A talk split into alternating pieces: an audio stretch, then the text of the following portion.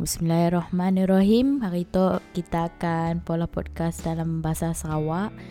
Episod kali tu ya kena dua hari dah di postpone disebabkan mental breakdown. So, jom kita mulakan rekod dalam masa 20 minit dari sekarang sebelum pergi intern pukul 7 pula. Okay, Assalamualaikum dan salam sejahtera buat kita orang semua. Last-last kami terpaksa rekod dalam pukul 6 juga. Dah malas mau bagi alasan kena dipostpone lelah juga. Memang gila bagi alasan. Kena macam mok si mok je pula kau tu. Eh, lala.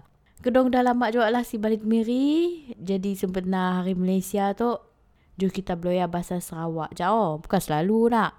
Asalnya kami akan guna no basic-basic je. Asal orang senang mau faham evennya si berapa familiar bolehlah bagi kawan-kawan kita orang nak orang Sarawak ya translate untuk kita orang. Ni tahu kita orang pun dapat belajar juga dari situ kan. Mun kami ada tersilap atau tersasul bahasa ya sorry lah oh. Sebab memang dah lama gila si berkelakar bahasa kedak tu. Jujurlah kami padah dengan kita orang. Sebenarnya kami tu si pandai. Nang si pandai gila mau dimbak berkelakar bahasa Sarawak. Nak basic-basic simple ya boleh lah. Mun macam susah-susah ya nang blur. Contohnya pernah kami tanya maksud dengan kakak kami. Waktu ya kami orang dekat kebun ambil durian ke apa apa ingat lah zaman dulu marik lah. Kebun ni atas bukit tinggi juga lah. Dia sambilnya nangga di bah ke sungai ya. Nya pada, ish, beliang rasa hati nangga sungai ya. Dia kami macam bela pandangnya. Beliang ya maksudnya apa? Ai, kau si tahu lah maksud beliang. Padahnya, dia kami padah macam, si tahu apa benda ya? Ai, beliang ba, beliang, beliang rasa hati, rasa bila kita naik belon ya. Rasa macam beliang lah, rasa macam kami pun si pandai terangkan apa maksud beliang. Tapi untuk kita orang nak faham ya, nang bila sampai momen rasa beliang rasa hati ya memang rasa macam words yang paling sesuai adalah memang beliang. Okay, ramailah uh, pada kami tu bila kami malah ajak tanya apa maksud dia? Apa maksud dia? Apa maksudnya? Dia siap pada kau tu pada aja lahir ke Sarawak. Tapi bahasa Sarawak si pandai senang pada nang Sarawak ke tepe lah kau tu ya memang nang nang benar semua ya nang benar benar. Mau pula macam ni dah kita mesti tahu. Kita tanya lah daripada kita oh beliang beliang ya beliang beliang dah kelak salah guna perkataan dia. Kan dah salah ya. Jadi bet kita tanya Mun ikut belayah kami, nya orang Melano Miri. Ada campur Jawa macam ya lah. Mun belah mak pulang, orang Medayu Kucing. Dua-dua mak ayah kami orang orang memang orang pure Sarawak. Memang orang orang Sarawak no ada bahasa sidaknya sendiri. Tapi sayangnya, dua-dua bahasa sidak kami si kongke, si pau, nang si pau. Paham-paham pun macam ya lah. Disuruh bercakap nang si erti faham pun macam kita orang Melayu biasa faham basic bahasa Cina, bahasa India. Macam ya lah, lebih kurang lah. Senyum-senyum je lah kan. Dulu masa kecil ada juga belajar pergi kelas, pergi rumah. Belajar dengan makcik-makcik, bawa buku, road pencil, tulis. Tulis lah maksudnya. Kedak belajar bahasa English, kita ada dictionary ya. Macam ya lah kami belajar dulu. Tapi lama-lama ya sih dipraktis. Apa-apa bahasa pun kita belajar, sih dipraktis memang si akan mahir. Sebab ya lah orang pada practice make perfect. Mun zaman asrama dulu kami orang pernah macam geng-geng kami orang selalu pada apa maksud negeri kau oh? Kelaknya padahal oh maksud negeri aku sekian sekian sekian. Mun si tanya negeri Sarawak lah apa maksudnya? Kami akan pada oh Sarawak ya nya stand for sayang awak, rindu awak, walau awak ke mana. Cik, mun kita sayang awak, rindu awak walau awak ke sini. Ha, macam ya lah. Sik lah diingat untuk negeri lain. Sorry yo, dah lama gila. Zaman asrama 2004, 2005 dulu mari.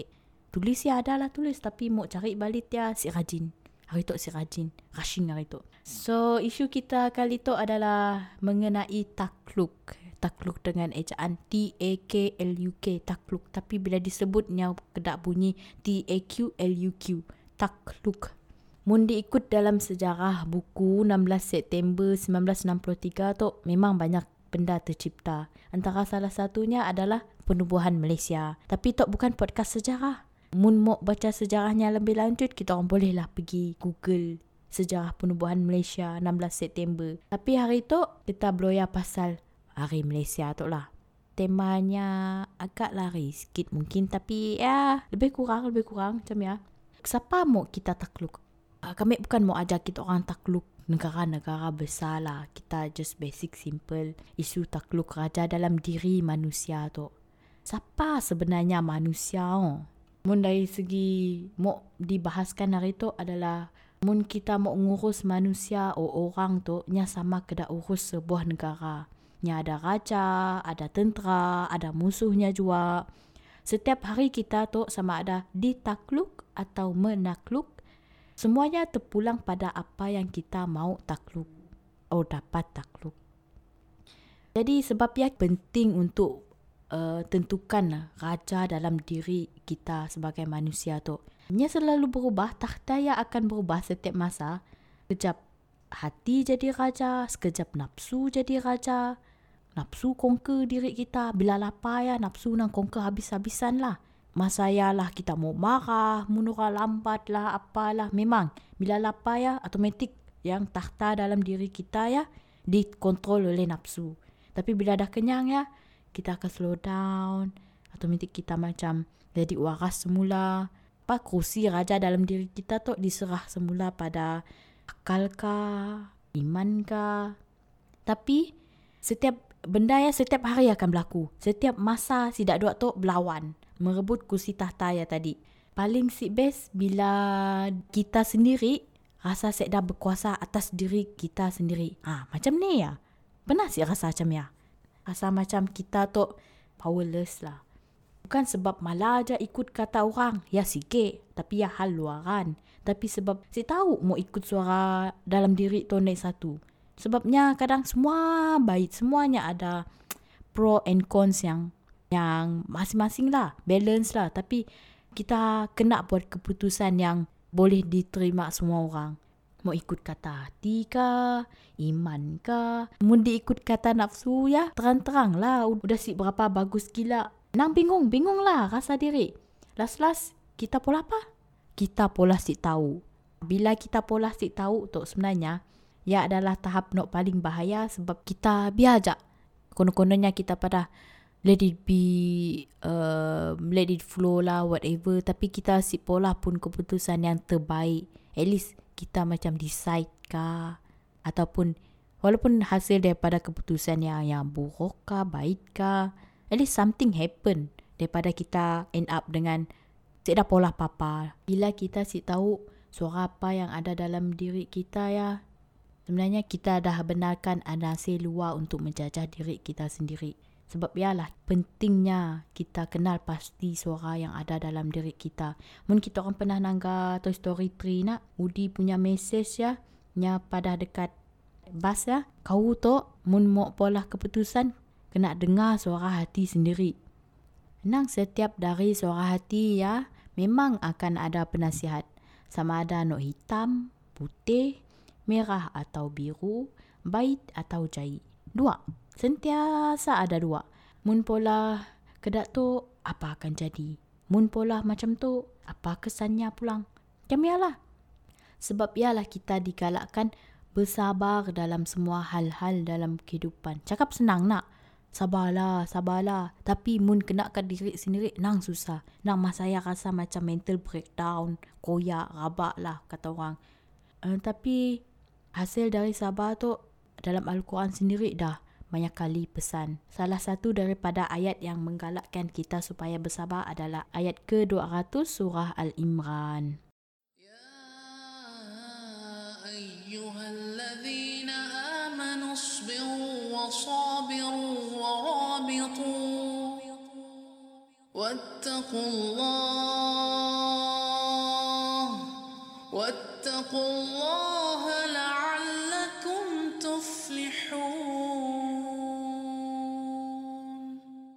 Ayatnya bermaksud, Wahai orang-orang yang beriman, bersabarlah kamu menghadapi segala kesukaran dalam mengerjakan perkara-perkara yang berkebajikan. Dan kuatkanlah kesabaran kamu lebih daripada kesabaran musuh di medan perjuangan. Dan bersedialah dengan kekuatan pertahanan di daerah-daerah sempadan serta bertakwalah kamu kepada Allah supaya kamu berjaya mencapai kemenangan. Sadaqallahul azim. Ringkasnya ayat tu ada pada kita sebagai orang mukmin tu bukan jak menentang musuh luaran tapi musuh dalam jiwa kita juga. Musuh dalam jiwa yang lagi penting mau dikawal sebab walaupun kita rasa kita rasa macam kita dah merdeka udah sudah bebas dari penjajah-penjajah luar daripada mata kasar tanpa sedar sebenarnya ada benda yang kita si nampak sebenarnya kita kalah padanya. Sebab ya mujahadatun nafsi ya penting perang melawan hawa nafsu. Selagi raja dalam diri kita tu masih dikawal oleh nafsu dan syaitan, selagi ialah kita akan rasa susah mau pola amal ma'ruf nahi munkar ya tek. Lagi-lagi bila kita tahu benda yang si patut tapi sebab ada kepentingan diri pun kita rasa macam okey je lah. Padahal kita tak tahu benda yang si betul. Macam moon student tiru dalam dewan exam nak. Kita tahu benda yang akan memudaratkan diri kita sooner or later. Tapi sebab kita mau dapat result yang cemerlang, kita rasa macam kali tu aja, kali tu aja, kali tu aja mu terkantoi. Ya, nasib baik terkantoi Tuhan dah bagi bayar cash depan-depan. Mun si terkantoi, kita dapat result semelang. Kita dapat apa yang kita mau dalam dunia pekerjaan. Kita dapat gaji besar semuanya. Tapi daripada segi kabaro kata alif nun ya. Udah sedar. Mun hari-harian untuk semua orang biasa tu. Paling simple, minum berdiri. Makan berdiri sambil berjalan. Lagi-lagi, bila minum minum berjalan dalam mall lepas beli air boba ya tek.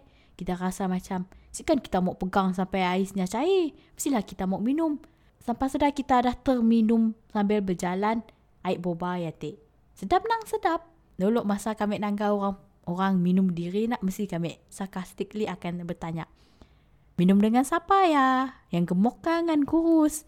Dulu siapa pernah baca majalah Asuh, memang tidak ada bagi ilusi yang syaitan ni ada dua, yang gemuk dengan yang kurus. Syaitan nak kurus tu malah ajak jealous dengan syaitan nak gemuk.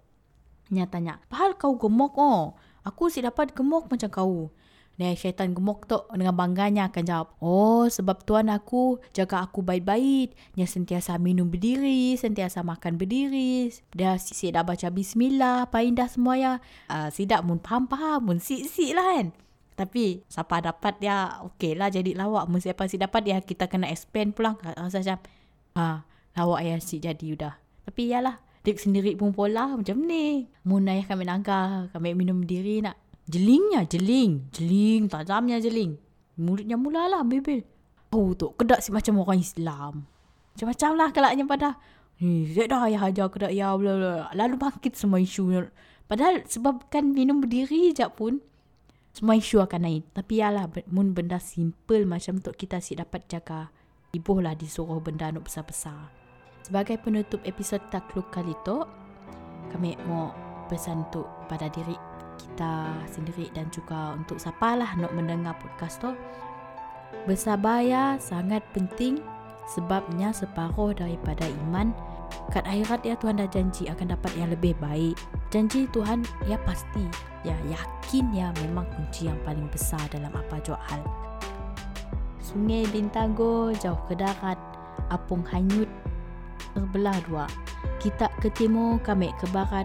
Ada suratan bertemulah jua. Yang jernih diserap, yang keruh dibuang, yang baik itu datangnya dari Tuhan. Dan yang sebab-sebi kurangnya, of course lah datang daripada hamba yang do'if ini. Kita orang sedang mendengar orang. Hashtag The Uprising of Nonsense Bersama Sophie Adi. To the end Moga husnul khatimah. Adios amigos. Zajan ila liko Wa ma'a salama